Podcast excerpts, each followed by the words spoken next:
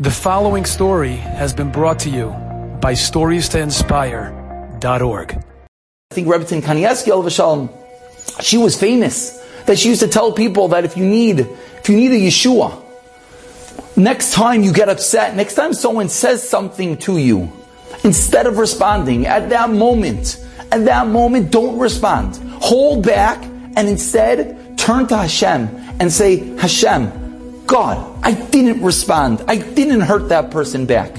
It was really hard and it is really hard. My blood is boiling and I want to utilize that and give me bracha, whatever the person needs.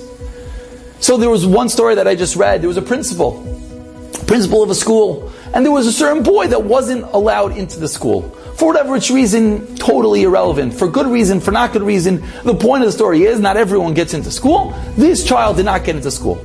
And the principal, of course, was the one that had to tell the parents, your child didn't make it into the school.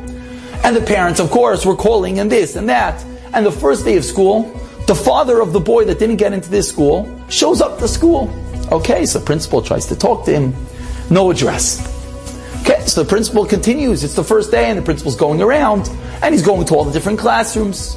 And he goes into one class and he's busy in the middle of talking to the class.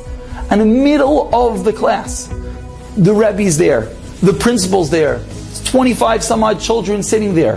The father of this boy that didn't get in comes barging through, doesn't knock, doesn't wait, opens the door, comes in, and in front of all the children starts screaming at the principal. You're disgusting. How do you not care about another Jew? How do you not let my child? There's no reason he shouldn't get into the school. Screaming and screaming. And the principal just stood there.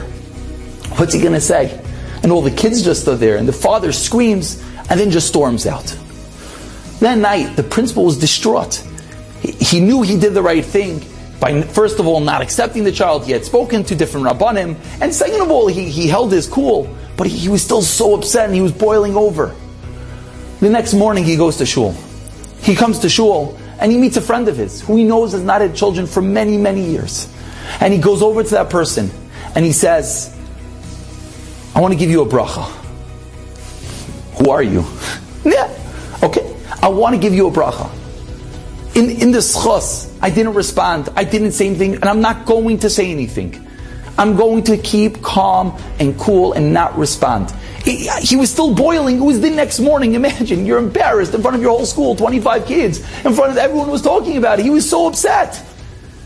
And that's zchus, and that merit, I want, Mir Hashem, you're going to have a child. And as all the stories end, and of course, eventually, let's start believing them. That man had a child. That man had a child. Because that was the merit for Ace Ladaber, for utilizing our speaking spirit in the appropriate way. Enjoyed this story? Come again. Bring a friend. Stories to inspire.org.